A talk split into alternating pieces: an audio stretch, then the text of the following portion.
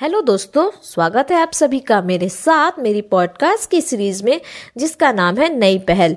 दोस्तों, इस पॉडकास्ट में हम बात करेंगे एक बार फिर से इकोनॉमिक्स से जुड़े कुछ टर्मिनोलॉजीज के बारे में, यानी अर्थशास्त्र से जुड़े कुछ महत्वपूर्ण शब्दों के बारे में, संस्थाओं के बारे में, बहुत सारी चीज़ों के बारे में। तो आइए शुरू करते हैं जानना सबसे पहले वर्ल्ड बैंक के बारे में। वर्ल्ड बैंक जिसका अन्य नाम है अंतर्राष्ट्रीय पुनर्निर्माण एवं विकास बैंक, यानी international bank for reconstruction and development जिसे आईबीआरडी कहा जाता है। वर्ल्ड बैंक का मुख्यालय जो है वो वॉशिंगटन डीसी में है और इसे स्थापित किया गया जुलाई 1944 में। आईबीआरडी और इंटरनेशनल मॉनेटरी फंड यानी अंतर्राष्ट्रीय मुद्रा कोष आईएमएफ की स्थापना एक साथ वर्ष 1944 में अमेरिका के न्यू हैम्पशायर में ब्रिटेन उठ सम्मेलन के दौरान हुई। और ये दोनों संस्थाएँ कौन कौन सी? आईबीआरडी और आईएमएफ। ये दोनों संस्थाएँ ब्रिटेन उड्स की संस्था है। ब्रिटेन उड्स को आधिकारिक तौर पर संयुक्त राष्ट्र मौद्रिक और वित्तीय सम्मेलन के रूप में जाना जाता है। यानी ब्रिटेन उड्स को आधिकारिक तौर पर united national monetary, united nation monetary and financial conference के रूप में जाना जाता है। आइए बात करते हैं कि वर्ल्ड बैंक के अंतर्गत कौन कौन सी संस्थाएँ आती हैं। तो वर्ल्ड बैंक के अंतर्गत आता है आईबीआरडी जो कि स्थापित किया गया था 1944 में। यानी IBRD international bank for reconstruction and development ये स्थापित हुआ 1944 में। इसके अलावा आता है आईएफसी यानी इंटरनेशनल फाइनेंस कॉरपोरेशन अंतर्राष्ट्रीय वित्त निगम, जो कि स्थापित किया गया था उन्नीस सौ छप्पन में और भारत उन्नीस सौ छप्पन में ही इसका सदस्य बना था।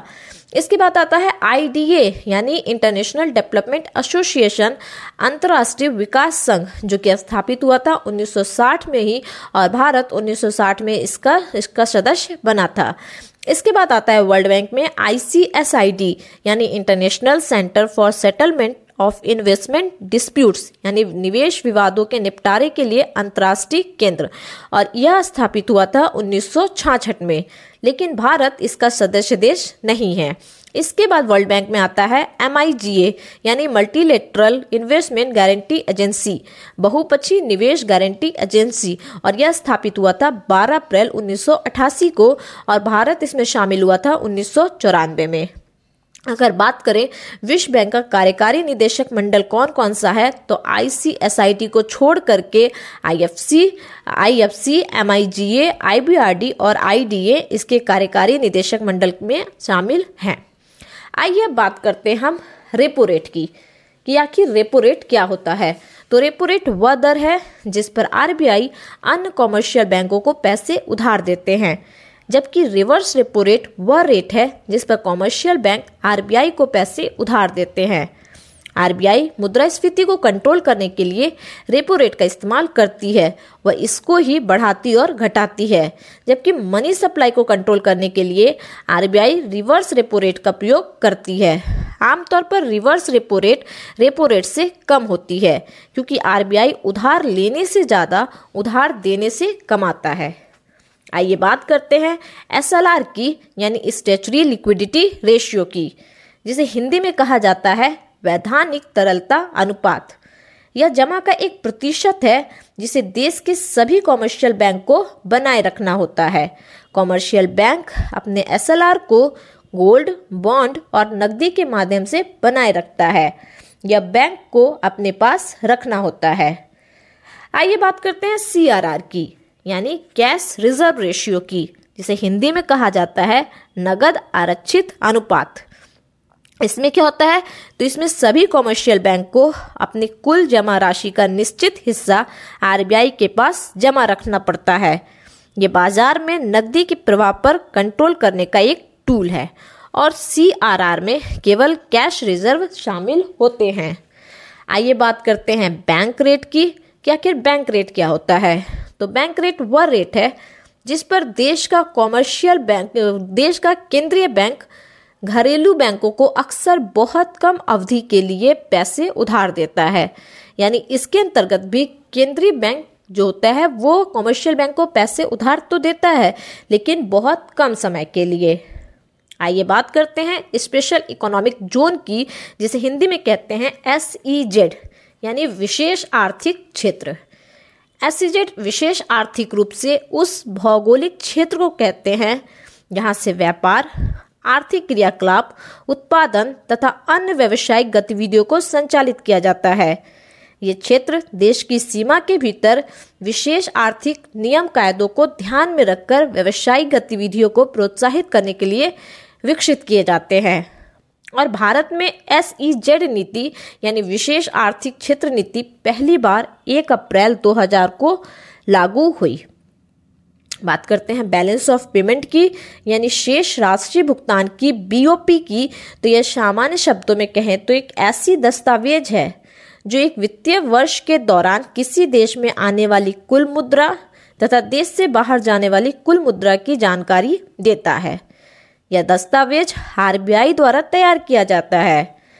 अगर बैलेंस ऑफ़ पेमेंट के टाइप्स की बात करें तो ये तीन प्रकार का होता है, चालू खाता, पूंजी खाता और वित्तीय खाता, यानी करेंट अकाउंट कैपिटल अकाउंट और फाइनेंशियल अकाउंट बात करते हैं चालू खाता क्या होता है तो यह बैलेंस ऑफ़ पेमेंट का वह हिस्सा है जो देश के निर्यात और आयात को बताने में मदद करता है। यदि करंट अकाउंट में अधिशेष ज़्यादा है तो इसका मतलब है कि निर्यात आयात से अधिक है। लेकिन यदि चालू खाते में घाटा ज़्यादा है तो आयात निर्यात से अधिक है। यानी अधिशेष के केस में निर्यात ज़्यादा हो रहा है, आयात कम हो रहा है। और चालू खाते में अगर घाटा ज़्यादा है तो इसका मतलब आयात ज़्यादा हो रहा है और निर्यात कम हो रहा है। बात करें चालू खाता के टाइप्स के बारे में तो ये तीन तरह के हैं। पहला बैलेंस ऑफ़ ट्रेड यानी व्यापार का संतुलन।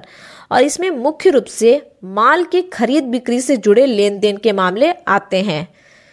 दूसरा है बैलेंस ऑफ़ इनविजिबल्स यानी अदृश्य का संतुलन।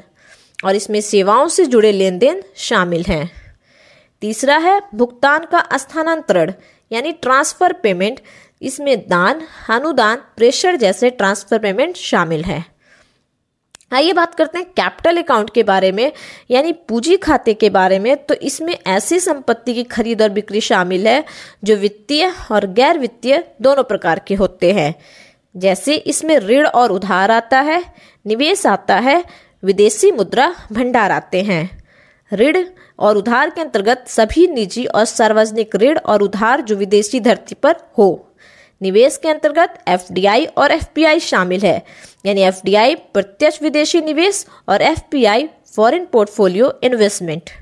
जबकि विदेशी मुद्रा भंडार या देश की केंद्रीय बैंक के विनिमय दर की निगरानी से संबंधित है। तो इस तरह से पूंजी खाते के अंतर्गत ऋण और उधार आता है, निवेश आता है, विदेशी मुद्रा भंडार आता है। आइए बात करते हैं फिलिप कर्व के बारे में। कि आखिर फिलिप कर्व क्या है? तो फिलिप कर्व को दिया था ए डब्ल्यू फिलिप ने। और यह बेरोजगारी और मुद्रास्फीति के बीच संबंध बताता है। यह कर्व बताता है कि यदि मुद्रास्फीति कम होती है तो बेरोजगारी बढ़ती है। और जब मुद्रास्फीति बढ़ती है तो बेरोजगारी कम होती है।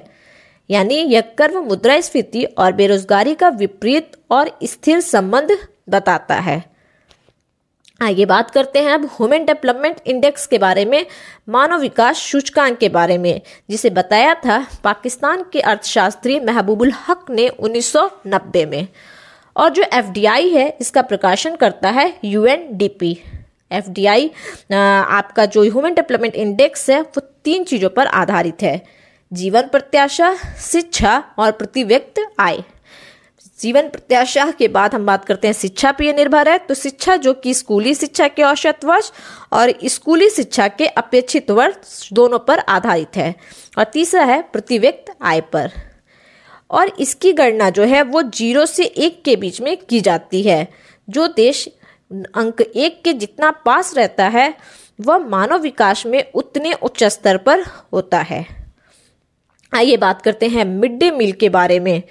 तो मिड डे मील क्या है? तो यह योजना केंद्र सरकार की योजना है, जो कि उन्नीस से शुरू की गई है।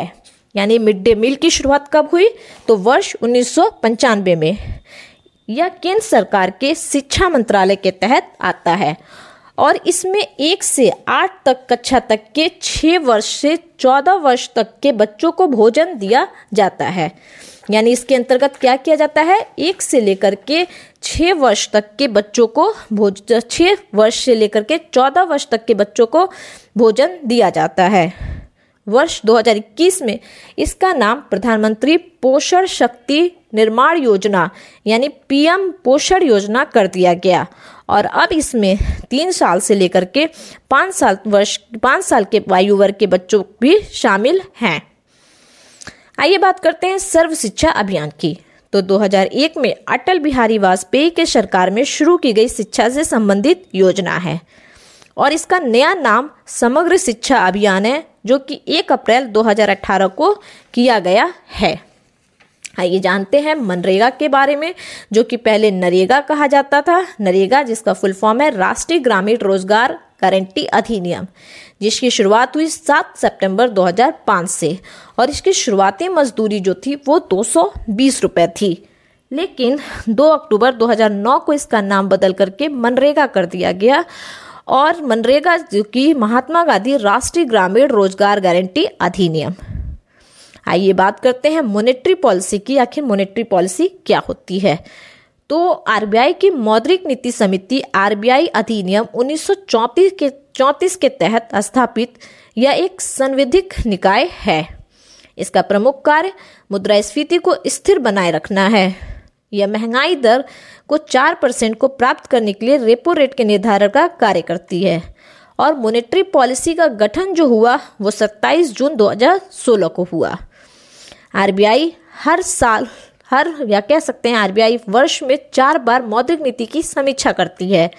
इसमें कुल छह सदस्य शामिल होते हैं, तीन आरबीआई के और तीन सरकार के। आरबीआई के जो तीन सदस्य होते हैं, उसमें एक गवर्नर होते हैं, एक डेप्यूटी गवर्नर होते हैं और एक ऑफिसर होते हैं। बाकी तीन सदस्य जो होते हैं, वो भारत सरकार के होते हैं। आइए अब जानते हैं कि आखिर वर्ष 2015 में सेंट्रल गवर्नमेंट ने कौन कौन सी योजना शुरू की। बताते हैं हृदय के बारे में। हृदय स्कीम जो है, वो समृद्ध सांस्कृतिक संरक्षण व कायाकल्प से संबंधित आपकी एक स्कीम है, जो कि शुरू की गई सेंट्रल गवर्नमेंट के तरफ़ से 21 जनवरी 2015 को। बेटी बचाओ, बेटी पढ़ाओ, ये अभियान शुरू किया गया 22 जनवरी 2015 को। सुकन्या समृद्धि योजना, ये भी शुरू की गई 22 जनवरी 2015 को। मृदा स्वास्थ्य कार्ड, ये शुरू की गई 19 फरवरी 2015 को। प्रधानमंत्री कौशल विकास, ये स्कीम शुरू की गई 20 फरवरी 2015 को। सागरमाला परियोजना जो है, ये शुरू की गई 25 मार्च 2015 को। जननी सुरक्षा योजना, ये योजना शुरू की गई 12 अप्रैल 2015 को। उजाला। ये योजना शुरू किया गया 1 मई 2015 को। प्रधानमंत्री जीवन ज्योति बीमा योजना, ये योजना शुरू की गई 9 मई 2015 को। प्रधानमंत्री सुरक्षा बीमा योजना और ये योजना भी शुरू की गई 9 मई 2015 को। अटल पेंशन योजना, ये योजना शुरू की गई 9 मई 2015 को। कायाकल्प। जो कि जन स्वास्थ्य से संबंधित योजना है। ये योजना शुरू की गई 15 मई 2015 को।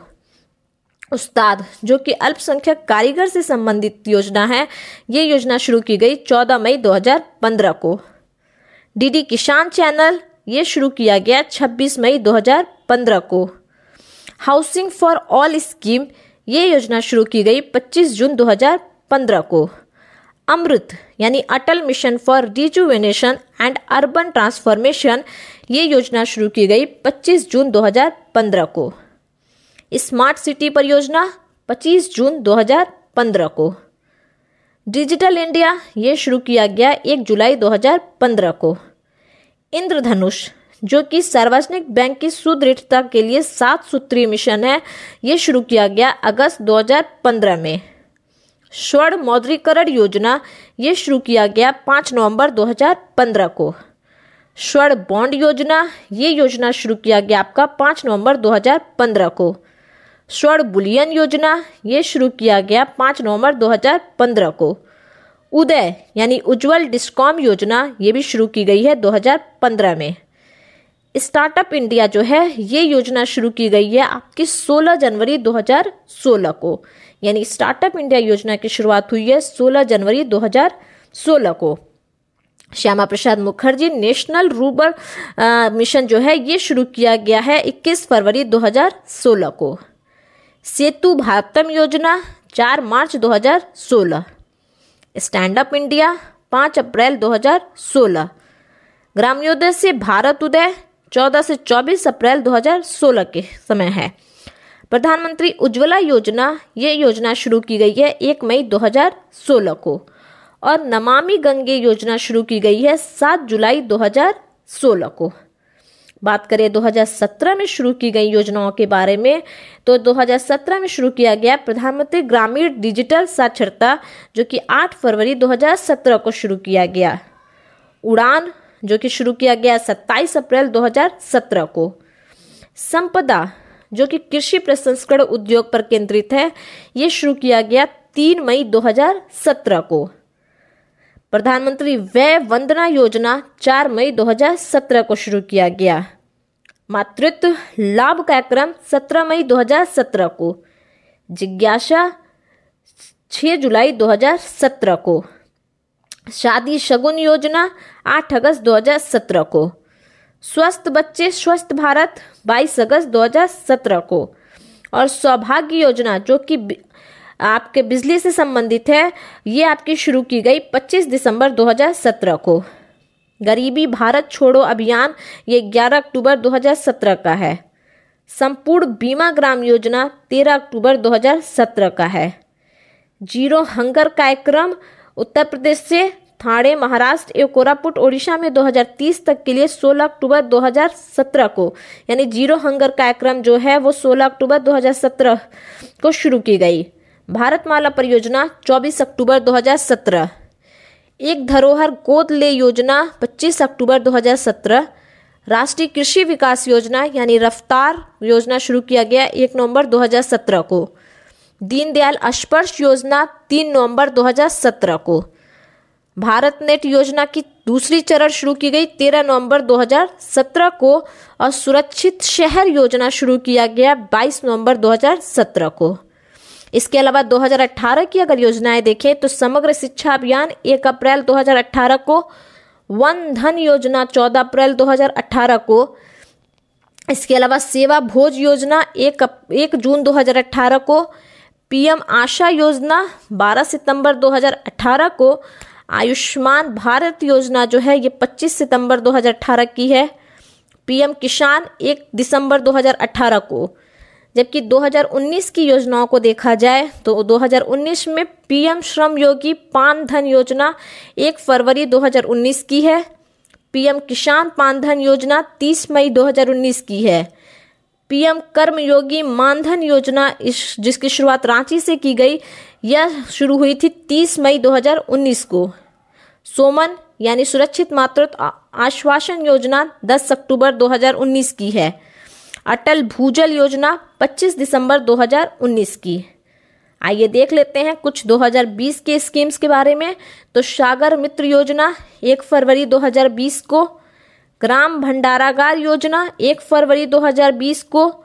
धान्य लक्ष्मी योजना 1 फरवरी 2020 को। किसान रेल योजना 1 फरवरी 2020 को। कृषि उड़ान योजना एक फरवरी 2020 को, विवाद से विश्वास योजना एक फरवरी 2020 को, टीबी हारेगा, देश जीतेगा योजना एक फरवरी 2020 को, प्रधानमंत्री गरीब कल्याण योजना 26 मार्च 2020 को, आत्मनिर्भर भारत अभियान 12 मई 2020 को। इसके अलावा गोल, जो कि going online and leaders आदिवासी युवाओं को सशक्त बनाए जाने की योजना है गोल, जिसकी शुरुआत हुई 15 मई 2020 को। तो इस तरह से हमने जाना आज कुछ इकोनॉमिक्स से जुड़े जानकारियों के बारे में। मिलते हैं अगली पॉडकास्ट में, तब तक के लिए धन्यवाद।